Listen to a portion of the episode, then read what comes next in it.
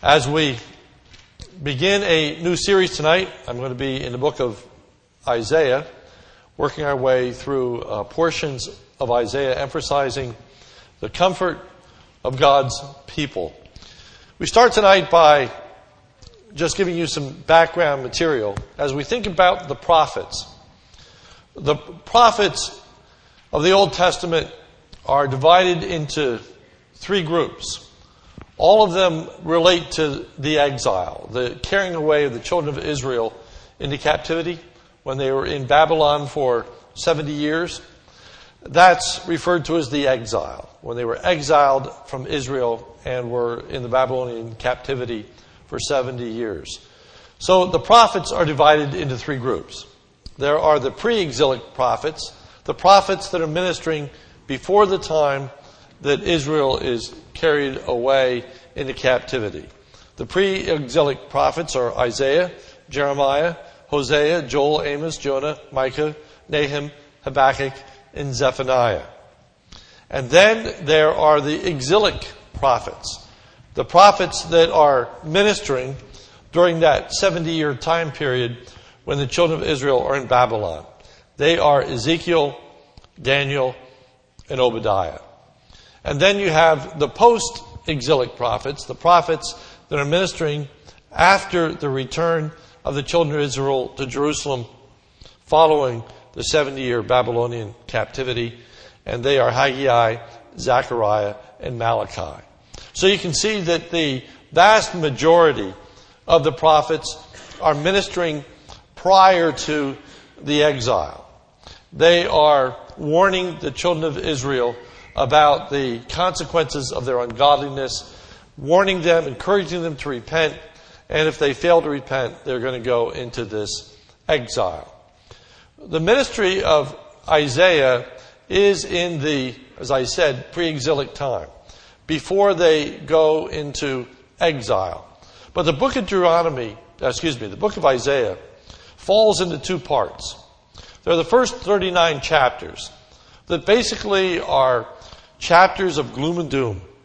They are confronting the children of Israel with their sinfulness, their need to repent, and warnings about a coming overthrow if they don't repent. Starting with chapter 40, we have a change of theme. Chapter 40 on talks about God's forgiveness for the nation of Israel. It uh, speaks about God's goodness to them. The book of Isaiah has the broadest range of any Old Testament prophetic book. Included in the teaching of the book of Isaiah is Christ's birth, his deity, his ministry, his sacrificial death at some length as you think of Isaiah 52 and 53, his coming again, his millennial reign, and then ultimately the new heaven and new earth. So it really spans an incredible amount of A, theological material, and B, time span as well. As we think about the book of Isaiah, because there's such a contrast from the first 39 chapters to the uh, 40th chapter to the end of the book, that a lot of people have suggested that there must be more than one prophet. That there is a first and second Isaiah, if you will. That there are two different prophets that are both ministering under the name of Isaiah because of the diversity of the material and because of the uh, pre exilic and post exilic nature of the book of Isaiah. I believe that there is but one Isaiah. I don't think there are two. I think it all takes place in terms of ministry prior to the exile. And it just is an incredible prophet, prophetic uh, statement concerning what's going to happen in the future. Because everyone would understand, certainly, that the entire prophetic book of Isaiah was completed long before Jesus actually died on the cross. So it's not unusual that you have prophetic material in the prophetic books. But what is striking is that even before Israel is carried away into captivity, the prophet's already speaking about their being forgiven. It's already talking about their restoration. It's already talking about the restored relationship that they are going to experience with God. So, warning them, telling them that this destruction is going to come, and then even before it comes, already talking about the goodness of God in granting rep- repentance. And so we want to focus our attention tonight and the ensuing weeks on this message of forgiveness. And uh, I invite you to look with me at the handout. And we're talking about God's comfort for God's people. Tonight, if you notice the transitional statement, it says there's great comfort in knowing that our sins are forgiven. The key verse is Isaiah chapter 40, verse 1. Comfort, O comfort my people, says your God. This is what God challenges and authorizes Isaiah to do to comfort the children of Israel. And we're going to see that there are many different reasons for comfort. That's why this is part one. The first reason that we're going to look at in detail is that their sins are forgiven. There is an incredible, incredible comfort in knowing that our sins are forgiven. I hope that you experience that peace with God, that confidence that whatever it is that you have done in the past, that by the grace and goodness of God, that sin has been forgiven. And we want to look at that in more detail. So, key verses Isaiah 40, verses 1 and 2. Comfort, O comfort my people, says your God. Speak kindly to Jerusalem and call out to her that her warfare is ended, that her iniquity has been removed, that she has received the Lord's hand double for all her sins. So the theme is Isaiah is to speak comforting words to Israel and assuring her that her sins are forgiven. So, number one, there is comfort in knowing that the punishment due to Israel's sinfulness has come to an end. Speak kindly Jerusalem, call out to her that her warfare has ended. Uh, Israel is going to know a great deal of warfare. Uh, there is going to be the destruction of Samaria, and there's going to be the destruction of Jerusalem. They're going to go to battle. And not only are they going to go to battle, but they're going to lose. They're going to be carried away into captivity. But Isaiah says, comfort them, God says to Isaiah, comfort them and tell them that there's going to be a time in which their warfare has ended. That the punishment due to their sins is going to be fulfilled. That it's going to come to an end. It's wonderful to realize that Jesus Christ has borne the punishment for our sin. He bore the consequences for our ungodliness. All of God's wrath has been poured out upon him. You and I do not presently and will not in the future experience God's wrath. That punishment has been taken. It's gone. Secondly, there is comfort in knowing that Israel's uncleanness has been taken away, that her iniquity has been removed. I mentioned just a week or two ago that the primary aspect of iniquity is filthiness, it's uncleanness, it's dirtiness. And sometimes we feel dirty because of our sins. We can feel unclean.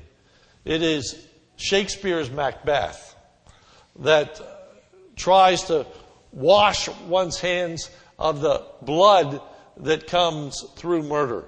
And of course, the blood is imaginary. It's not actually on the hands any longer, but you see, the primary emphasis is that the person feels that blood on their hands and they just can't wash themselves. Sometimes we feel dirty. Sometimes we feel unclean. Sometimes we feel unacceptable. The emphasis of this uncleanliness in the scripture is separation from God. It's pictured in the uh, lepers that have to go and say, unclean, unclean. And in their uncleanliness, they are separated from God. Book of Isaiah, chapter 6. Isaiah says, Woe unto me, I'm a man of unclean lips, unworthy to speak for God, unworthy to be acceptable by God. God says, Your uncleanliness has been removed. That filth of sin is taken away, which means that our relationship with God is restored. We have fellowship with Him. Thirdly, there is comfort in knowing that the debt of Israel's sin has been fully paid. Isaiah 42, that she has received of the Lord's hand double for all her sins. The picture of a double payment is to say it is paid in full.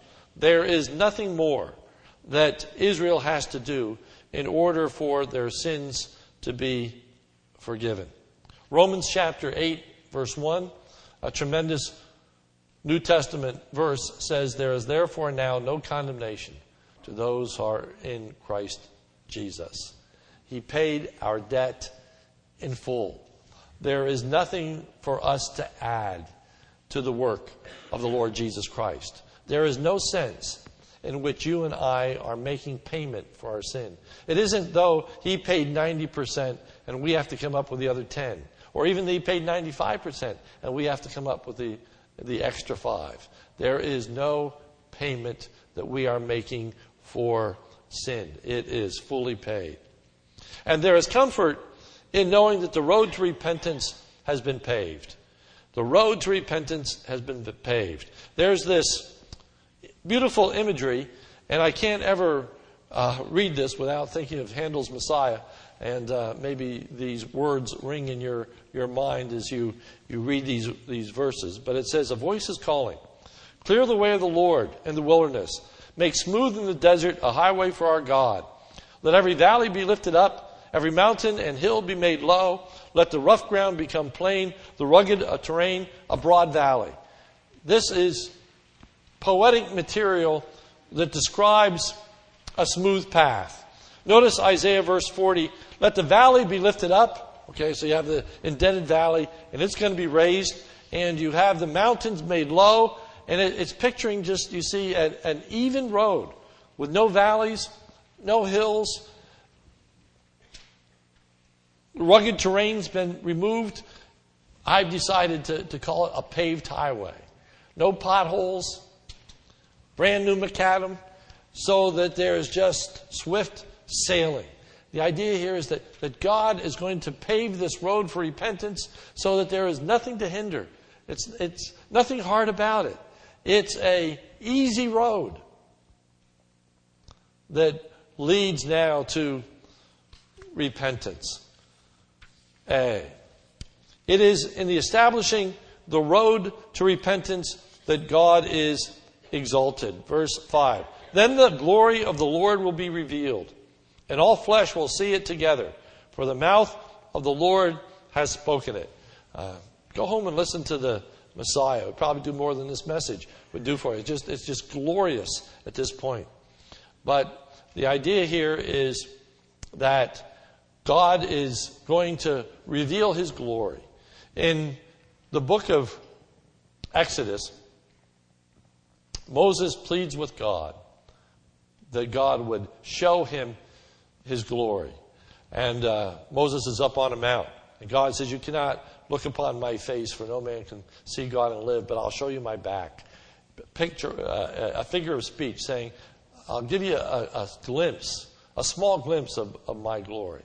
And that glory that is revealed to uh, Moses is that God, at one and the same time, can punish sin and forgive iniquity. There is nothing more glorious than a holy and right and justice of God combined with his mercy and grace. He's just. He punishes sin. And at the same time, he's merciful and he's gracious. That is his glory. The the glory of God is going to be revealed. We are going to understand the beauty of the justice of God and the mercy of God. And of course, even in the book of Isaiah, that's going to turn out to be because of the work of the Lord Jesus. He's going to bear our iniquity, and we're going to experience the forgiveness of sin. The uh, New Testament tells us that this voice of one crying in the wilderness is none other than John the Baptist. Matthew 3, verse 1. Now, in those days, John the Baptist came preaching in the wilderness of Judea, saying, Repent, for the kingdom of heaven is at hand. For this is the one referred to by Isaiah the prophet, saying, The voice of one crying in the wilderness, Make ready the way of the Lord, make his path straight. Be ready to receive him. The New Testament says that's who Isaiah was speaking about. He's speaking about John the Baptist. Again in Mark chapter 1. The beginning of the gospel of Jesus Christ, the Son of God, as it is written in Isaiah the prophet Behold, I send my messenger before your face, who will prepare your way. The voice of one crying in the wilderness, Make ready the way of the Lord, make his path straight. John the Baptist appeared in the wilderness, preaching a baptism of repentance for the forgiveness of sins. And all the country of Judea was going out to him, and all the people of Jerusalem, and they were being baptized by him in the Jordan, confessing their sins. The road to repentance will be revealed to all. Then the glory of the Lord will be revealed, and all flesh will see it together. In Mark chapter 1, verse 5, it says all Judea was going out to him. All the, the territories around Jerusalem were flocking to John the Baptist to hear this message. But we get to the book of Revelation, and we find out that there's going to be people from every tongue and tribe and uh, people and nation that are going to stand before the throne of God, rejoicing, having been forgiven. All flesh is going to see this incredible road to repentance, culminating in Jesus Christ. Uh, you uh, have heard the adage, I'm sure, all roads lead to Rome. Well, in the gospel and in the scripture, all roads lead to Jesus Christ. It is through Him and Him alone that we experience the forgiveness of sins. It's through Jesus and Him alone, this suffering servant of the book of Isaiah, that the children of Israel are going to be restored. All of this will surely come to pass. Isaiah 40, verse 5. Then the glory of the Lord will be revealed, and all the flesh will see it together. Why? For the mouth of the Lord has spoken it, because God has declared it to be so. The children of Israel have been broken due to their sin. A voice says, Call out. Then he answered, What shall I call out? This is what he is to say All flesh is grass, and all its loveliness is like the flower of the field. The grass withers, the flower fades when the breath of the Lord blows upon it. Surely the people are grass. God has breathed out his indignation against the children of Israel, and they withered. They were like grass that was burned up.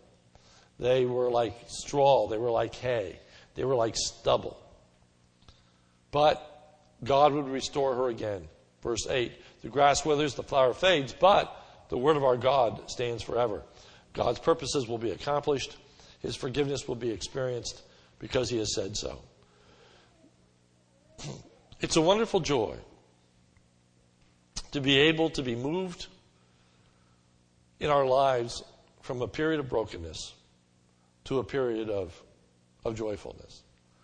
Uh, many of you can relate to the brokenness that comes into our hearts and our lives because of sin misery, heartache, turmoil.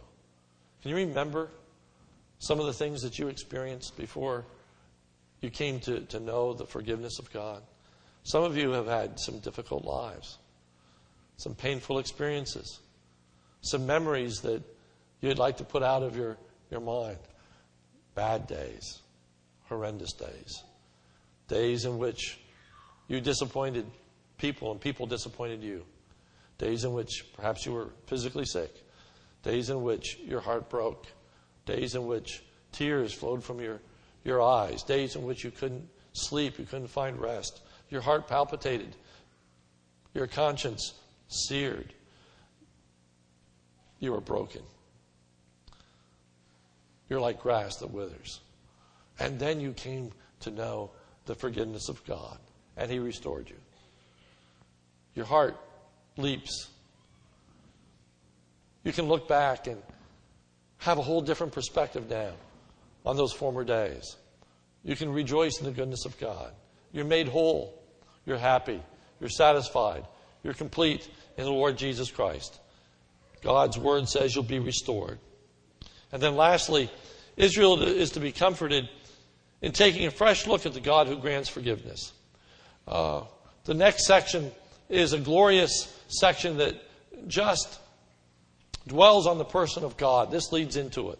We'll see the glorious section that speaks about the person of God next week. But here is the idea of the sure nature of the forgiveness that Israel will experience. How can they be assured of the forgiveness of God? First, God is omnipotent. Behold, the Lord God will come with might. He's going to come with a strong hand. He's going to bring victory.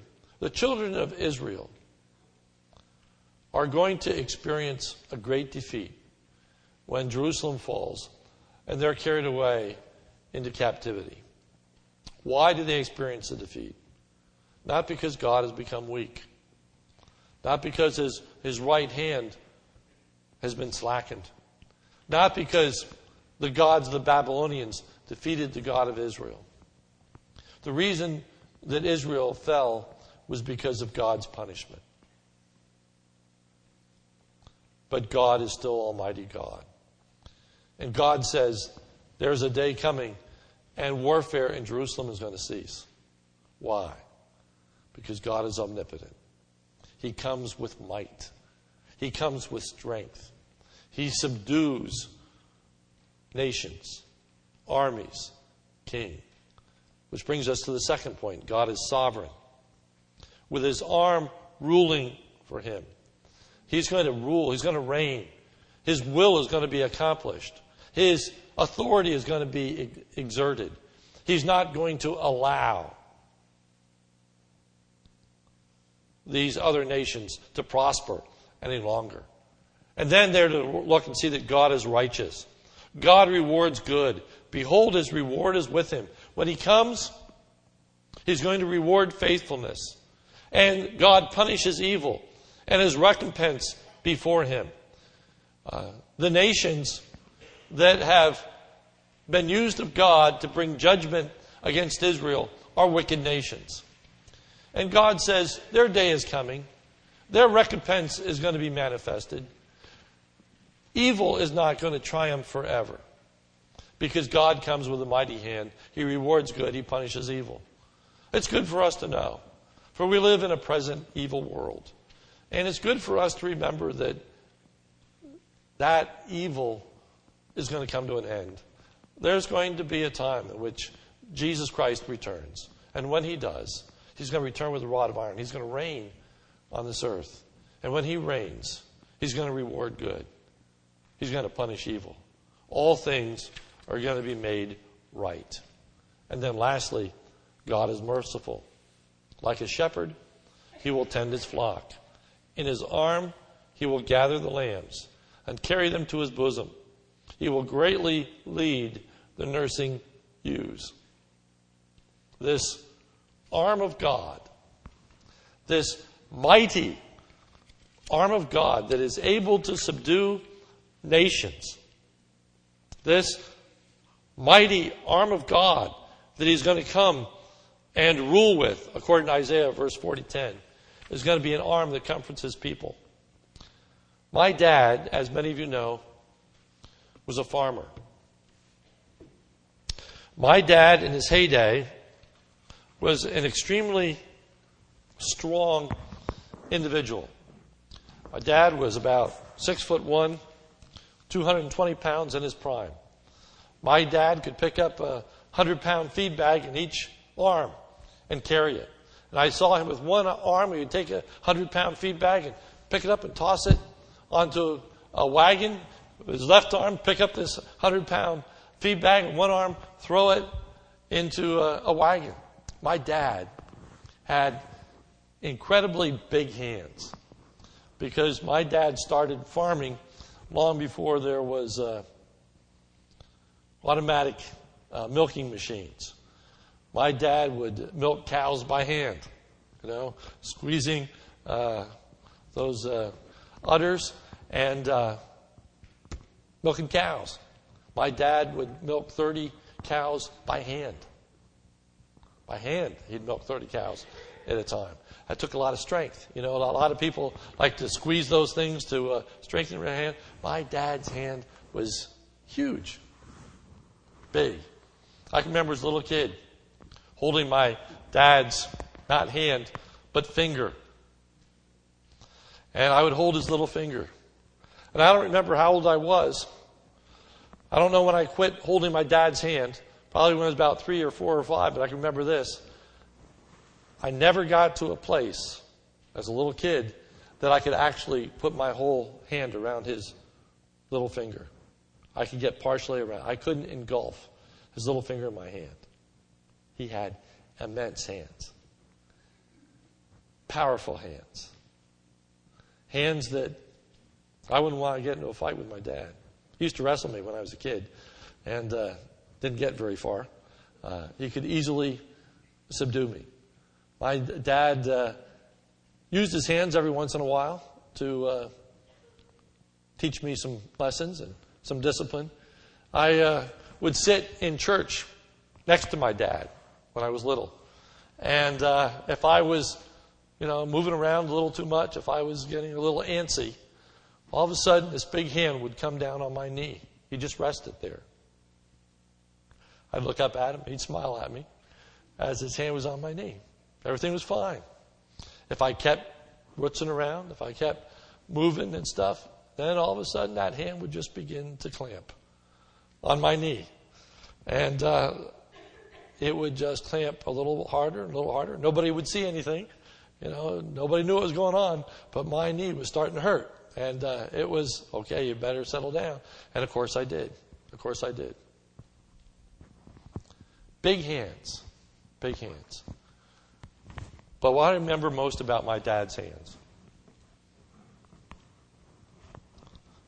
was the gentleness in which he used them. My dad used to love to play with my hair. Whenever I would talk to him, he'd always come up to me when I was little, rest his hand delicately on my head, and just stroke my head.